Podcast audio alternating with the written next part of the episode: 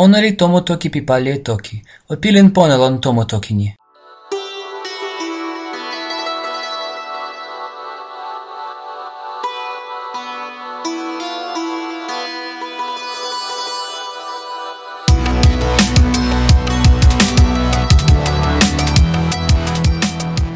Welcome to Conlangery, the podcast about constructed languages and the people who create them. I'm George Corley. Up in the great state of Wisconsin, we have William Annis. Hello. And up in New Jersey, we have Mike Lentine. Hello. I like how By it's the time- consistently the great state of Wisconsin now that George is going to be going to school here. I think I've been saying that all along, haven't I? You, you've been saying it plenty often, but I it just. me just noticing that, oh, it's the great state of Wisconsin again. I was going to say, um, by the time people are listening to this episode, I will be in Wisconsin. But right now I'm recording from West Virginia. So You'll be that's, George's that's cap- captivity among the cheeseheads. Where they will purify his O's. Yes. And yes. Oh, he would have to go further uh, north for his O's to be purified. Ah.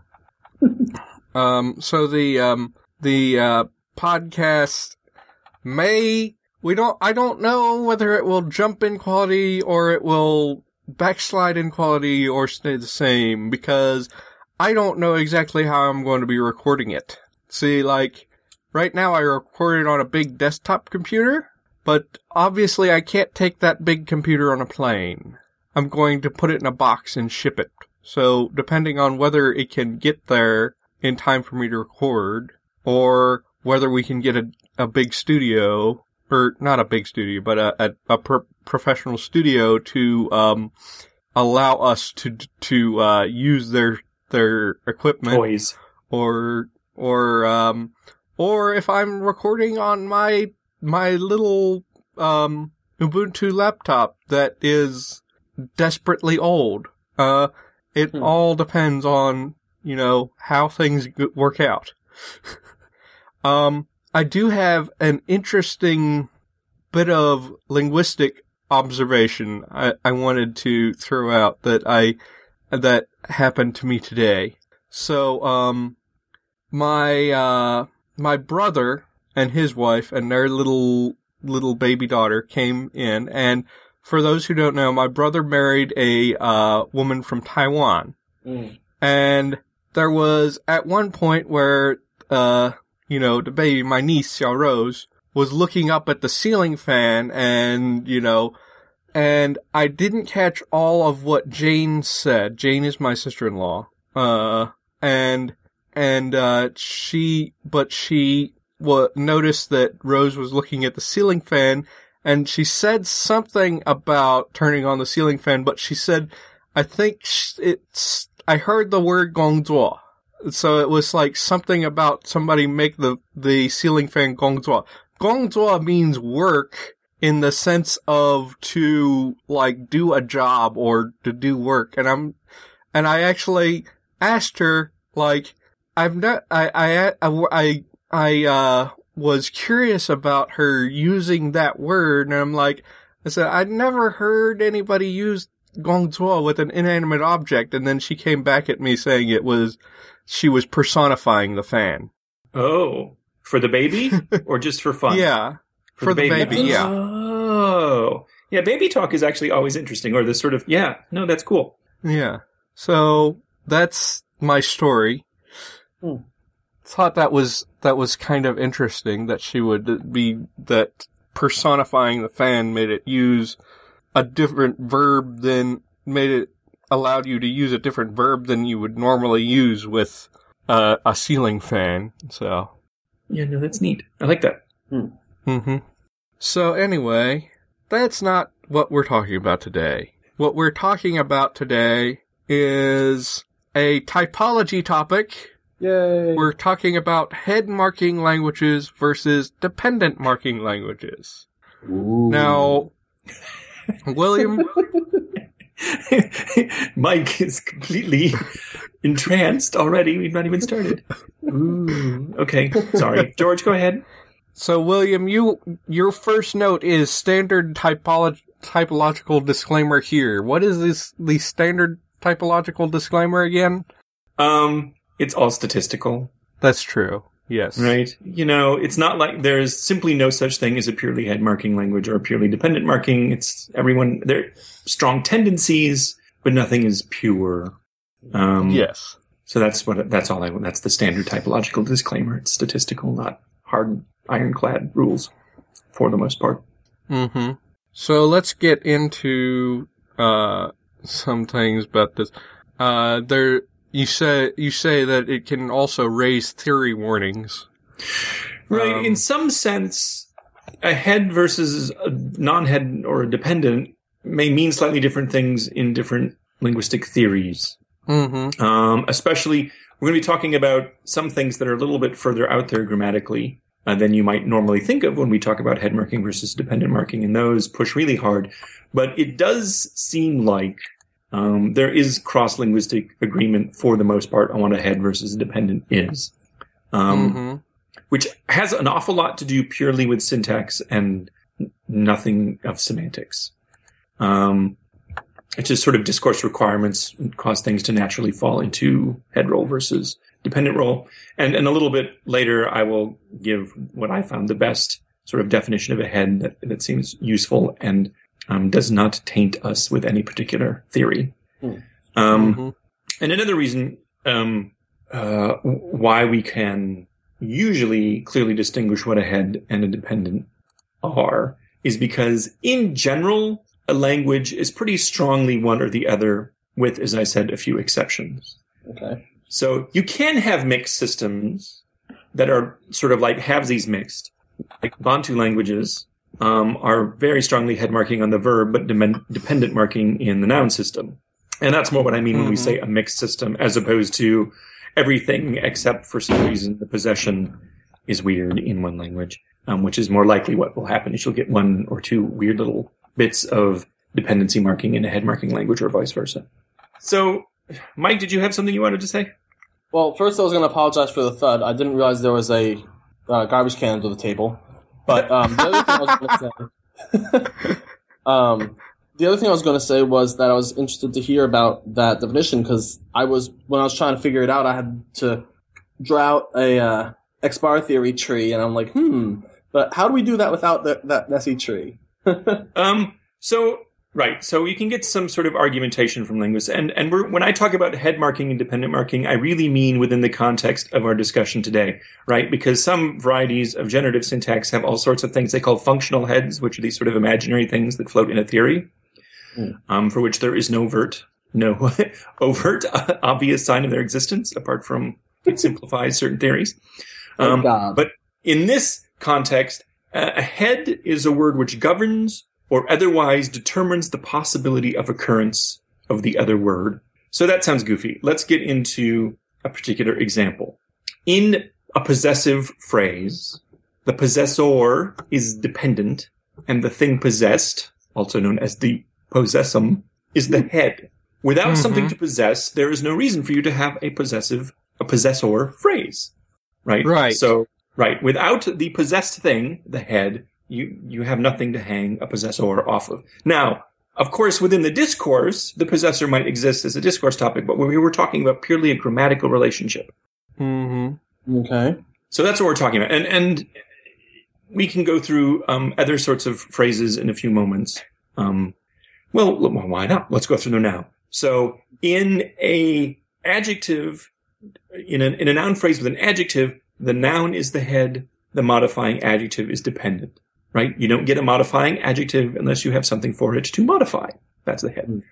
In a pre- adpositional phrase, the adposition is the head, the object of the adposition is dependent.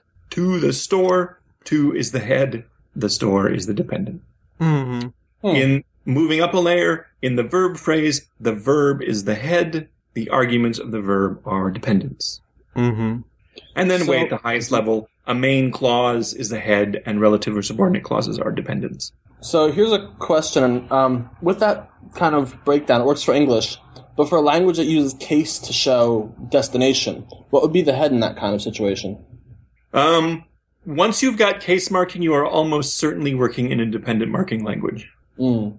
And we can talk about that a little bit. I have a few more basic things I want to hit first, but one of the that's one of the the strong patterns is in general a dependent marked language will favor case marking. Well, sure, no problem. Sorry. Mm. No, no problem. Um, uh, one thing I just wanted a few quick last things I wanted to get out about head marking versus dependent marking sort of mixes is some languages, of course, have no marking at all. hmm Isolating languages with a very little morphology, something like Chinese, it rarely makes sense to talk of head marking or dependent marking. I mean, there is some things going on there, but much less. And then you have fun situations where a language will mark both. Yay! This is especially common with core arguments of a verb phrase. So you might have subject marked on the verb in addition to special case marking. This we expect from Indo-European languages, for example. Yeah, that makes that makes sense that that happens, you know. Languages all languages have some level of redundancy, so it's not really surprising that some languages have double marking on on these things. Yeah. You know, it may not occur everywhere in the language. It may just be in certain places, but Right, right. So Turkish, and we'll pull out the Turkish example, which is funny. It uses double marking in its possessive phrases in noun phrases. So the example I have here is evin kapısı, which means the door of the house, literally is of the house, its door. Okay. Um, so it's it's double marked. Um, both the head and the dependent are get their own special little marking. That's great. Yeah. Um, and just sort of looking at the planet, in case you care, head marking is most common in languages of the Americas, Australia, and New Guinea. It's not particularly common in African languages, unless you are a Bantu language, in which case it's pretty popular. Uh-huh. Which I just think is interesting. There's just one language sort of sticking its thumb at everyone else and saying, nah, nah, nah, nah, nah. Um, well, one language family, but yeah. One language family. Yeah, yeah. Um, right. So th- let's get to the interesting part, which let's talk about some of these patterns. In a dependent marked language, you will generally have case marking for roles, while a head marking language will go in for either polypersonal agreement or noun incorporation or both. Yeah, and um, I I'll just interject here that um, my reading of like the WALS chapters that you linked and and such, from what I understood, case marking, at least most of the cases that we're familiar with are dependent mark marking strategies, like the Yes. genitive case or the nominative case or the uh, the the accusative case or the ergative and absolutive cases, those are marking dependents.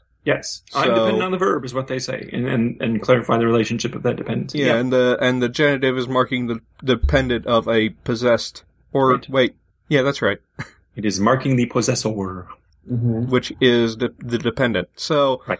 it, that makes sense that since case marking is generally a a um a dependent marking strategy, so dependent marking languages would tend to have case marking.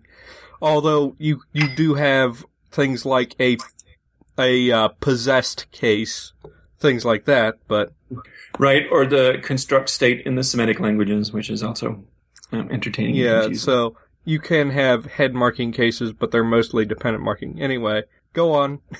Um, uh, right, and and it's worth mentioning that, especially in the Americas, there are a lot of languages that have polypersonal agreement in the verb. Right, by, and by polypersonal agreement, we mean the subject is marked on the verb by con, excuse me, by conjugation, the way we expect. But it might also mark direct object, and if you're feeling really excitable, indirect object or other sorts of case roles might get glommed into the verb. Mm-hmm. And then you have nouns floating around with no marking. Um, and this I find causes anxiety for a lot of Indo-European speaking conlangers, but lots and lots of languages, lots and lots of languages do this, right? Again, of the Americas, of course, Navajo and Nahuatl, all these work that way, um, where who's doing what to whom is marked on the verb, and then you just have, for the most part, bare nouns, um, and maybe some word order help, maybe not. And those bare nouns are the the are like prepositional adpositional phrases. No, just there's just nouns floating around. They're the dependents. They're they've already been clarified on the verb.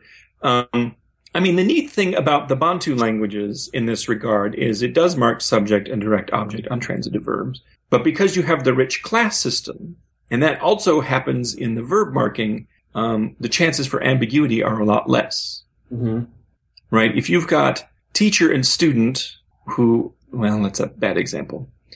I don't know, t- uh, I don't know, herdsman and dog floating around in a sentence, and then you have a verb relationship um, that, for whatever reason, might genuinely be confusing. Because of the rich class system, even though the nouns will never be marked, whether they're the subject or the object, because the um, class agreement is so tight, you will always know who's doing what to whom, unless you have two things of the same class interacting in a transitive way. Mm-hmm. Like if you've got two men kicking each other, then you're going to have a problem knowing who's doing what to whom, um, and you'll have to have some strategy to clarify.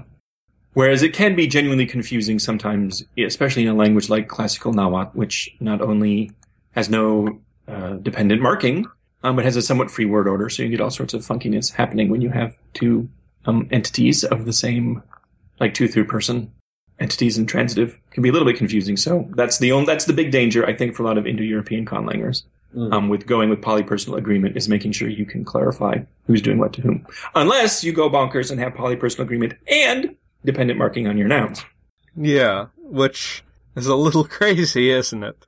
A little bit. I mean, it's not unprecedented. It does happen in some natural languages, but it, it is a little um, extravagant. Mhm. But for people, you know, uh, conlangers love their morphemes. we love our bound morphemes, so uh, you know, here's an Yes. opportunity to to. to I think bonkers. if you're going to do both of those, you'd better be highly non-configurational. Like, sure, well, that becomes word order-. Yeah. there's there's there's no reason for word order to matter at all when when when that occurs for syn- syntactic role for purposes. syntactic, yeah. Uh, and you can. There was something else that was fun about that I was going to say, but it completely lost left my brain. Mhm. Um. Oh, I was just going to say, I hope that you have complex syllable shapes. Otherwise, your words will be huge. Right, you, a single utterance will become very complicated if you've got cross-linked marking all over the place. Mhm. All right. In general, a dependent marked language will have uninflected adpositions, which will probably govern cases, whereas a head marked language will often have inflected adpositions. That makes sense.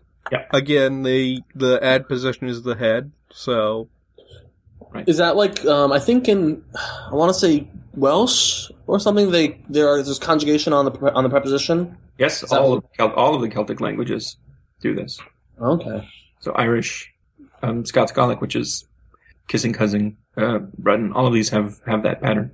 Oh. hmm Um, and that can present itself in funny ways. You might have prepositions that act like normal prepositions with nouns, but then inflect for prepositions with pronouns. Um, or you get something like um, Navajo, which you don't say to the man, you say the man to him. yes. Okay. Um, That's, And you can go out weird of- to think about. pardon? That's a little bit strange to think about conjugating your prepositions. I've not encountered a language that really does that per se. Uh, yeah, the Semitic languages do it well as well. Um, hmm it, it pops up all over the place. You never know where it's going to appear. So does the the preposition then become almost like a verb in the sense that it's conjugated slash declined? Um, it only marks for um, pronouns. It's not going to be tensed or aspected or anything like that. Oh, okay.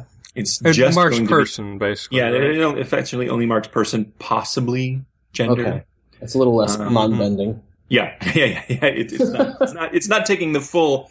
When when I say you know inflected, it's it's it's definitely its own thing. It's it's generally like an agreement paradigm of some sort. Yeah, More like not- declension than conjugation. Uh, yes, in some ways. I mean, in terms of Mhm. it's it's much more restrained. It's not going to be huge. You don't have to worry about subjunctives or anything crazy like that. Yeah.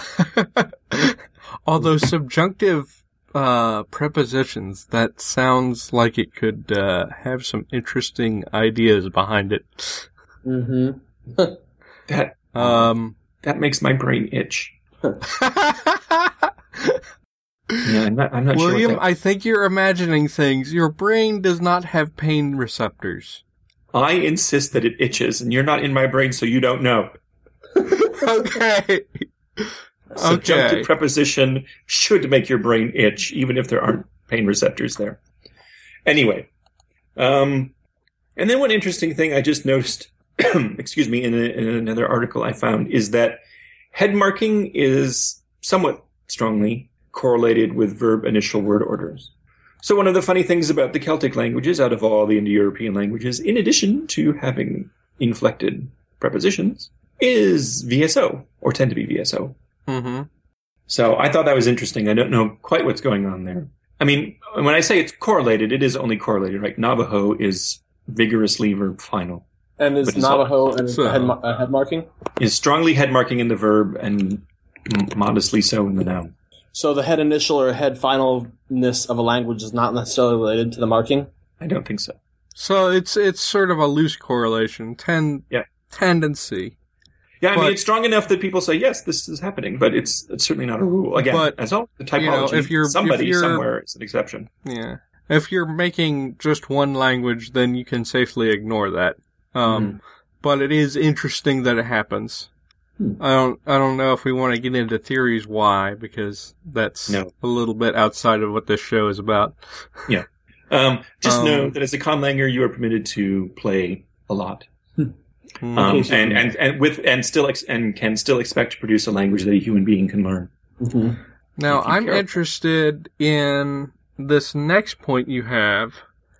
You say neutral marking, where it's sort of like you just can put a morpheme in between two things and it's not clear whether it's really marking one or the other. The, you, you have an example for Tagalog where there's Right. a linking morpheme. And, and actually, I've seen this kind of morpheme pop up in other Austronesian languages, so it seems to be a general feature. Right? Neutral marking, basically, you have a noun and an attributive phrase can occur Mhm. in either order, and there's just a link between them. Mhm. So their phrase example is the book on the table, right? So we have the book is the noun, and the attribute is on the table. Um, Mhm. and the morpheme is either na or ng, right? The velar nasal. So you can either have on table ng book or book ng on table. And the meaning is the same. That reminds me of doesn't Na'vi have something like that with the adjective? Na'vi has something quite like that, which I thought was wild and crazy until I started running across natural languages that did it. hmm So you can you can just have something that comes in between. That's that just that just strikes me as interesting. It seems like that would be something that you couldn't really stick as a, a typological thing. I th- I f- have a feeling that a lot of languages that do that have it like in certain like they have one particular morpheme that works that way, and then Right. And and, the, and, and a other- situation, right? This is confined to the noun phrase. It would be interesting, Yes. mind bending experiment to imagine a verbal system that worked this way. Maybe. Huh. Um, Maybe. And, and I will leave that as, a, as an exercise for the listeners. Um, Yeah, but yeah, I would not expect any language to have this as a thoroughgoing thing. And the the paper, the Nichols paper where I found this, really only gives this as an example of quote unquote neutral marking. okay. where you simply state there's a relationship between these, but we're not going to specify which one's which, merely that there is a head dependent relationship here. Um. And, and that reminds me a little bit of um, an example I gave in the adjective, getting rid of adjectives episode, where the Coptic language um, has a great many adjective like things that are really nouns. Okay. And they're simply linked to their noun phrase, and they can come in any order you want. They just have the particle "n" between them. Okay. And these and these seem somewhat similar to that, maybe, Okay. if I squint a little and turn my head. So, So- is it? I'm sorry. Go ahead, Oh Mike. no, go ahead. Um, I was gonna say we mentioned that um, you can have some like na- the noun system may have one type of marking, and the verb system may have a different type. Is it more common for them to be not the same, or for them to be the same, like dependent marking all the way through? It's more common for them to generally be the same. Again, with the proviso that no system, no natural language has so far been seen which is purely one or the other, Mhm. but you might have an overwhelming predominance of one system or the other. Yes.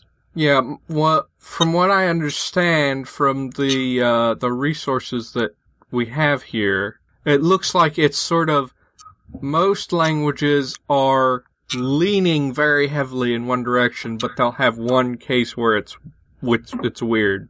Yeah. I had another question, but uh, Go ahead. Well, what makes my brain a little bit itchy, just a very little bit, is um, you can have dependents and heads, but for example, say the in the sentence like uh, I see John's book. Mhm. So in that sentence, John's book is a dependent of see, but book, but John is a dependent of book. So how does the ma- the marking jive with all that? Uh, you know, matri- matryoshka doll kind of situation. Right. Well, so it's just a normal hierarchical system. Um, y- you slap together your noun phrase, John's Mhm. book, however you need to. Um, in Turkish, you know, you have the double linking Yeah. um, of John, his book. Um, and then onto that, you smack case marking if you need to. In the case of Turkish, you do. Um, and, and then pull up your verb. I mean, this is one of the reasons we make this distinction between head versus dependent marking in the noun phrase versus the verb phrase. If you're going to get a difference, it's going to be there. Yeah. Um, and also, we really skipped over the whole question of head marking versus dependent marking at the clause level. I mean, between clauses, like the main clause is the head and the subordinate clause is the dependent. I did not have the time to work my brain around all of those subtleties there, and, and frankly, they would have been hard to explain on radio. Well, since you have a couple um WALS chapters, why don't we like I just want to kind of look at the frequencies really quick because you know, this is a typology topic. It's about Sure. statistics. So, um on the one chapter chapter 25 here, um whole language typology, they have the the list of it and they have consistently head marking, dependent marking, double marking, and then inconsistent. So out of 236, 121, that which is more than half, are inconsistent. Mm-hmm. So I I presume that that I don't know what their definition of consistent or inconsistent is, but I presume there's there's some threshold that they they decided on as to how much it marks for one or the other.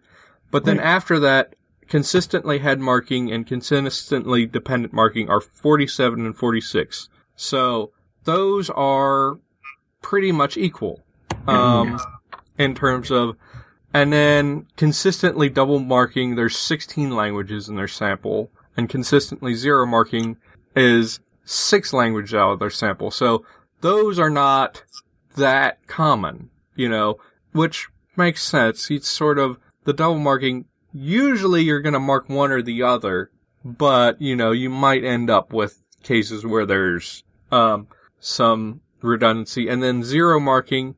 There's plenty of language that will do that. I'm going to take a look. Um, The consistently, exactly how they classify. yeah, the consistently double marking seems to be especially popular in Australia and New Guinea. Yeah. Um, oddly, they they with a few other um, random things that pop up.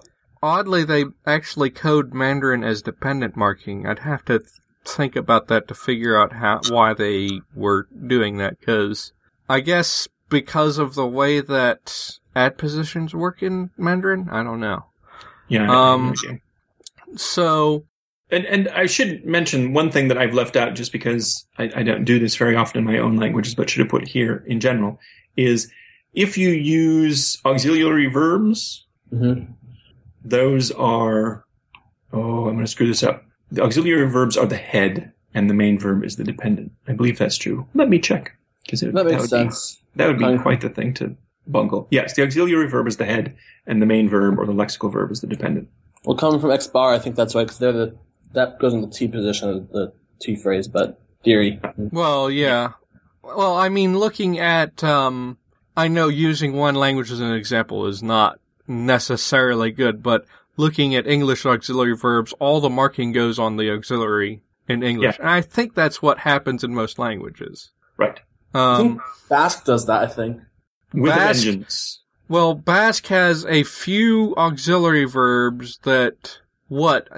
Basque isn't it like the auxiliaries are, it's almost, you have obligatory auxiliaries that carry almost all the verb inflections and then verb, then the the main verbs themselves are kind of defective. I think th- I think so. I think it's like a pack mule that just sort of lugs everything behind the guy in front who does who has the semantic bit. They sing, they dance, they handle the catering, they do everything. And as I recall, Basque does subject, object, and indirect object encoding in in that system. Yeah, So that's very Oh, heavily, wow. heavily, heavily head marking. yeah. So anyway, I think probably your safest bet is to pick one of head marking and the dependent mar- or dependent marking and figuring out what all that means and then at certain points figuring out where there are exceptions. But then you, it's your language. You can do whatever you want with it as long as you can, you can make a consistent and, uh, understandable language out of it. Know, and as as we you know keep running into weird mixes, I mean, there's a lot of room for sort of goofiness and inconsistency. But I think if you're not if you're unaccustomed to strongly head marking languages, I you know recommend every conlanger, every Indo-European speaking conlanger try one in their lifetime. They're kind of fun. Um, if you get confused, it's easy enough to find a grammar of Nahuatl, you know, Hebrew online. The You say Semitic languages. Hebrew? Mhm. Yeah, the the, the um, Semitic languages tend to be they lean head marking, although it's a it's a big mix. Especially something like classical Arabic has case and uh, effectively polypersonal agreement. So and inflected prepositions and all of that joy. Yeah, it almost So- feels like It's, it almost feels like it's a. I'm sorry, go on, George. No, I, I, I was just gonna say it's it's a very uh it's a very comp. It's one of those things where what we're talking about is a big grab bag of different things in in a sense. It's a very complex uh subject that we're theoretically that linguistic theories are have simplified into this one sort of typological category, but deciding on head marking versus dependent marking has so many. This is all. We could almost do this as a practicum because of the the, the sort of wide ranging uh, effects It's of true. it. But uh, That's true. Uh, was you were say- saying, Mike? I was gonna say I would. It almost feels like it'd be a good idea rather than trying to say, okay, my language is entirely one way or entirely the other way.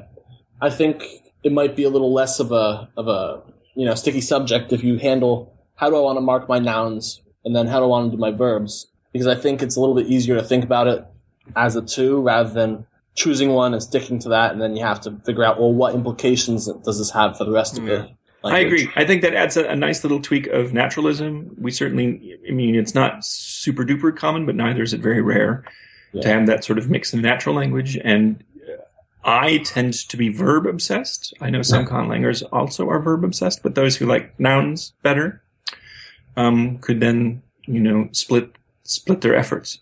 Yes. Um, another thing you could do is like, you know, you're gonna be making these decisions anyway as to how you mark different things, how you Mhm. mark possession, how you, how you, uh, how you figure out who's doing what to whom.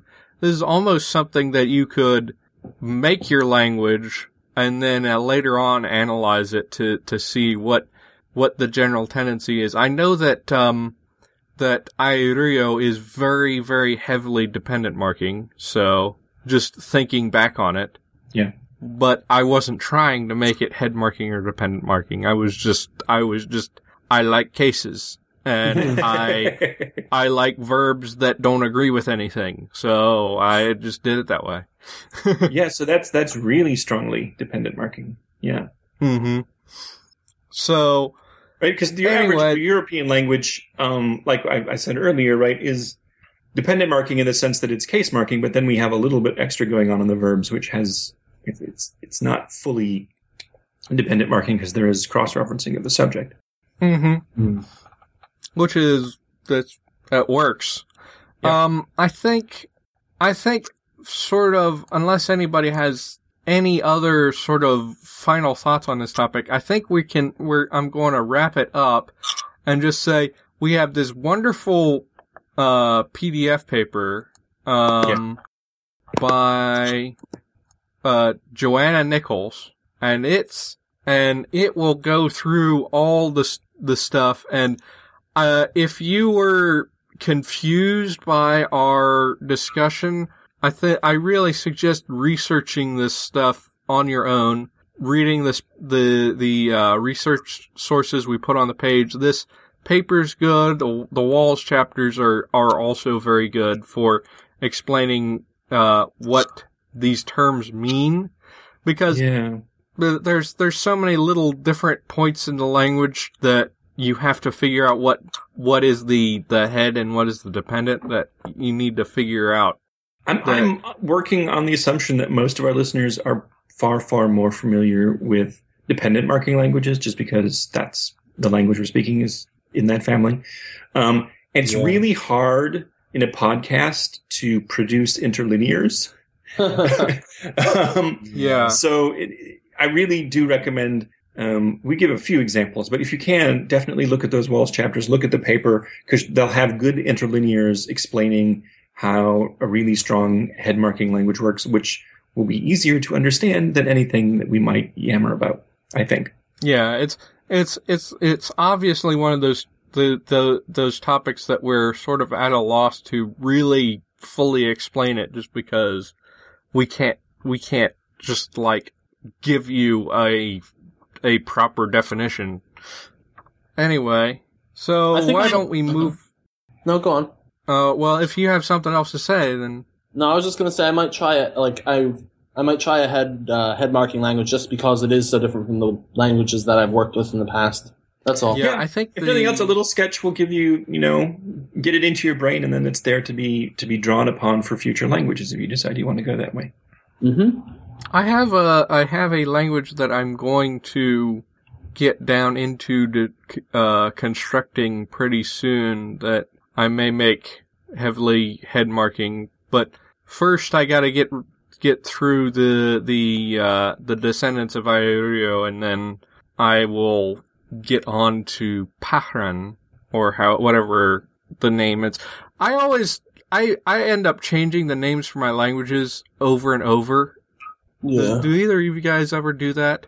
No, really, me, I- You Mike? Well, I usually just leave it as nameless, and then I give the child a name, so to speak, um, after I've fleshed it out a bit. Um, and so, but once I do come up with the name, I do. I cha- I've I've changed the one, the, my current one, about three or four times, but I don't know if that's a lot or not very many. Yeah. uh, If I'm just doing a sketch, it may have no name at all, or a funny code name, you know, like M72B. Mm-hmm. The, the numbers that they don't mean anything. It just amuses me to give them those codes. Um, but uh, once I've given it a name, it, it stays. The only thing I'm likely to do if I'm if the language I'm expecting to get large is I will check. I will Google the name a few times to make sure that I'm not, you know, I've not picked a rude word in Tamil or something like that, Yeah. Yep. or a famous or a famous Indonesian pop star or something like that, just so that there's some chance of finding material on my language if I want that. But other than that, once the name's there, I don't change it. I think of mine kind of like like when someone's gonna get a puppy or gonna have a kid or whatever. You know, until the the kid's born, you might change it a few times, but once once it's out there and it's it's born, your language, so to speak, I don't really change it. Yeah, this sounds like a almost like a a like a mini topic we could do sometime. Yes. How how do you name your language? But let's not get into that right now. Uh, why don't we actually go to our feedback for today? And we got a wonderful email from Caleb, and he says, "Hi guys, great work work with the podcast, informative and funny. I got a few questions I wish to bother you with. Okay? I was wondering if perhaps you could tell me why in iTunes I am only able to view slash download only the most recent episodes. Um, the answer to that one is I don't know. I think iTunes caches the uh, feed, and that leads to it having some uh, having like an incomplete list. Uh, I just looked in iTunes right now, and we have um, it. It goes back to episode 13 right now, so it may be that it's only caching a year's worth of the ep- episodes. So, I don't know. I, I, I don't I don't know how to set anything for for iTunes like that. I'm I'm sure it has to do. Mike, can you mute yourself when you're not talking? Sure. We're getting a lot of feedback now. Thanks. Yeah. Okay. Um. So it is really okay. Where was I? Okay. iTunes. but I don't I don't have control over what iTunes does, and I don't know. Uh, I I'll see if I can poke around and find some sort of setting. But uh, when I've looked for settings for how much uh, iTunes should cache for me, I I have before I haven't been able to get it. Um, so I I don't know. I I that's one thing I don't know exactly what to do about. So. Um, you can go to conlangeryet.com and get all of the episodes. That's one thing I can tell you. So if you go actually to the site, you can go and listen to episode one if you really want to. I don't really recommend it though. Um, so anyway, well, after spending way too much time on that, uh, the next one is, is also, is there any chance of getting, of Mark Rosenfelder getting on the po- podcast? Uh, we have tried. We have invited him on twice, and neither time was it just didn't work out. So uh, eventually, uh, we hope to have the Zompist to be on the Con Conlangery, but right now he it's it, it- Mark Rosenfelder is one of those guys who doesn't believe he's he he would be good on the radio, so he doesn't he's very reluctant to come on in the in the first place. And you know, it's just like the time the time that we had him got him to agree to come on, there was an emergency that uh he ended up not being able to. So when it's relevant to, I will see if I can invite him on again, but and see if I can actually get him on the show. But for right now, you know, I don't know when that will be. It, uh, there has to be a reason for him to be on, of course. Uh, it's like if we end up featuring another one of his languages, or we have some topic w- that we think we, he could uh, give special a good um uh thing to. Although, you know, I don't know. Uh, the fact that you want him on, you know, if you let him know that, uh, he has uh, a Twitter account. I think he's at Zompist on Twitter, and he, and you know, you can you can uh, contact him through the ZBB. You know, George works the power of the internet to peer pressure Mark into appearing on our show. you know. Well, let let him know that you'd like to hear him talk. You know, I don't know. Uh, anyway, his last question is, and finally, wait, is that the last question? Yes. Oh, okay. Yeah.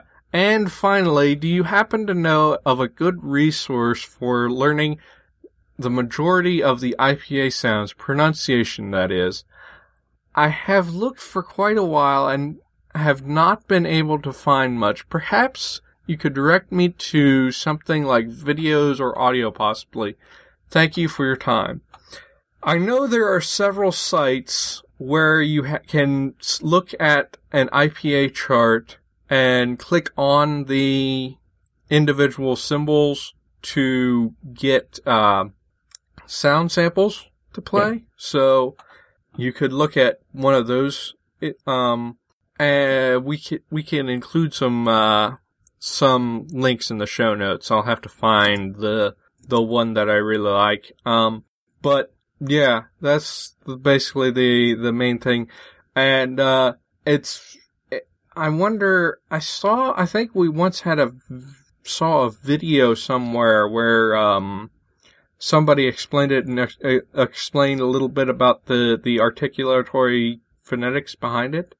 I have no because, recollection um, Yeah, because one thing about the IPA chart is the the both the consonant chart and the the uh, vowel chart, just the standardized charts that you see, are um, organized according to features of um, articulatory phonetics. So you have um, in the and we won't we've we've went gone over this in an episode before because somebody had asked a question about it, but um, basically for the consonant chart you have the horizontal axis is uh, place of articulation and the vertical axis is manner of articulation. And basically, you, once you learn those terms, you can start to understand what, how to pronounce each of those symbols. And then for the vowels, it's, for the vowels, it's arranged according to the vowel space in your mouth. So if you take the left side of the chart as the front of your mouth and then the right side is the back of your mouth and just like try to say a vowel sound while putting your tongue where the, the symbol appears on the chart, you might be able to figure it out.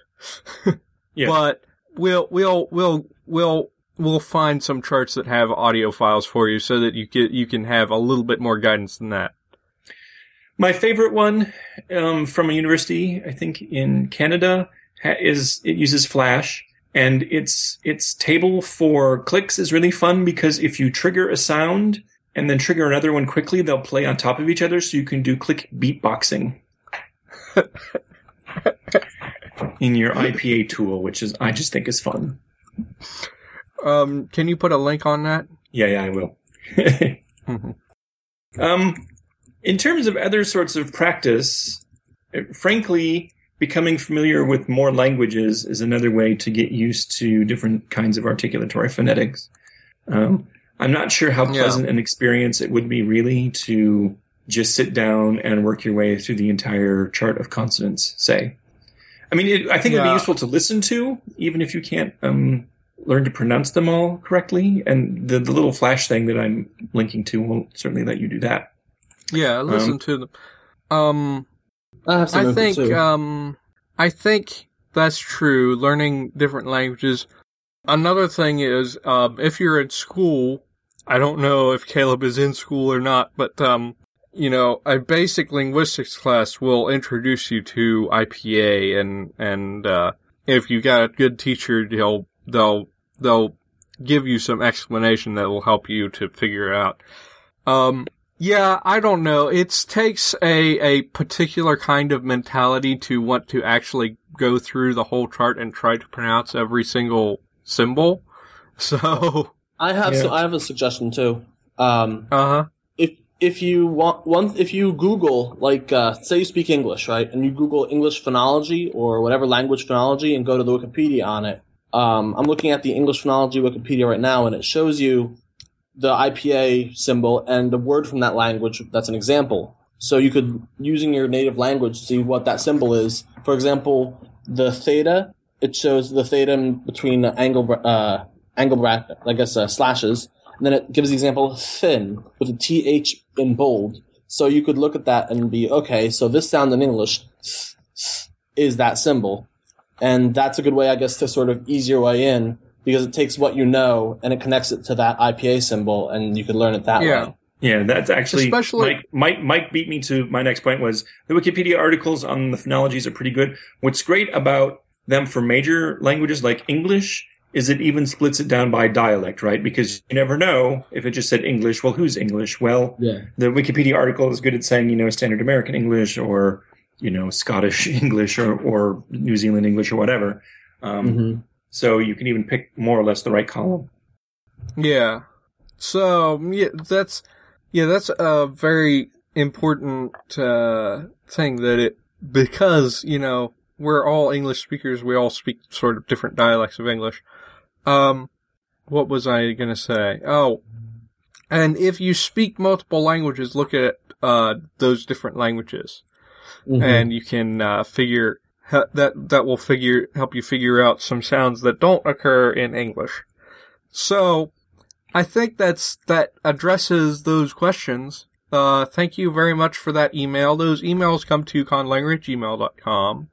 That's where you know all most of our feedback comes from. Uh, we do read iTunes reviews. There's one that I'm not going to read this time, but I will probably read next time. Uh, Oh, I didn't realize this. They have um, South African English in the list, so I can learn to talk like that guy from District Nine. Sorry, I, just, Uh, just noticed that. I thought, wait, it's South African English, but isn't there also South African English and then like Afrikaner influ- Afrikaans influence? Because I thought the guy in, Yeah. in District Nine was an Afrikaner. He probably is, so I'll have to learn some funny accent. Yeah. All right. Sorry. No, that's fine. anyway, uh, well, William, do you have any final words of wisdom? Uh, except to, if you don't have experience with strongly head marking languages, try one. Make a little sketch. You don't have to finish it. I know some people are, are like conlang mon- monogamous, so that's fine. You can ignore my advice. But everyone else who does this for fun, make a sketch with one and just play with it around, play around with it a little bit. Not necessarily with the goal of creating a full language, but to get control of it after you've done some reading. And then the next time, you know, years from now, when you want to try to do it for real, you'll have a little background and you will, your brain will not hurt so much or itch so much, um, if you approach it. So that's it. Okay. And Mike? Um, I agree with William. You know, I just cause well, uh, just try it out. I'm gonna try a head marking one. I haven't worked with those before, but um, I'm going with the idea of maybe I'll like it. Maybe I'll really enjoy having that that kind of marking up system. And uh, worst case, you decide this is not something I like, and you go back to what you do like. Yeah. Okay. But then you know more. But then you'll know more. So that's good. Yes. So it's a win-win situation. Try it. Yeah. And because the, these things are so complex, you can probably learn something by trying a sketch of a, a uh, head marking language that you can port into a language that's otherwise mostly dependent marking anyway. So Yep. that's my two cents on that. So I'm going to say happy conlanging. Thank you for listening to Conlangery. You can find our archives and show notes at conlangery.com. You can send questions, comments, or topic or featured language suggestions to conlangery at gmail.com. To submit a conlang or natlang greeting for the top of the show, see our contribute page for details. Web space for Conlangery is provided by the Language Creation Society, and our theme music is by Null Device.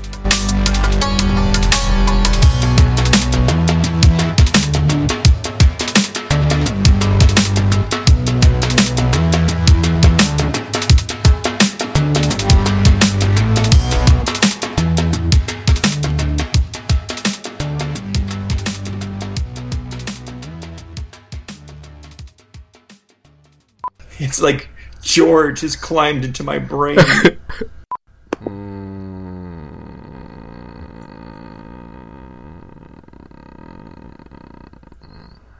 The door sl- silently crept, creaked open. that was not very silent though. That was No. one lousy freaking door. I had a nice little conversation with one of my friends uh, last week, last weekend after we recorded. He was like, "So, Mike, this sounds like something up your alley. Pronouns. I know in English they can do, you know, singular and plural and first, second, and third person. But do other languages have other things they can do?"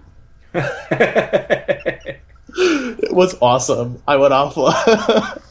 Something on my computer is destroying cookies or something. Because You have the Cookie I Monster keep- virus. I was thinking that. I keep having to relog into things and such. Are you guys getting a lot of uh, echo or feedback or anything? Nope. Okay. No more than usual.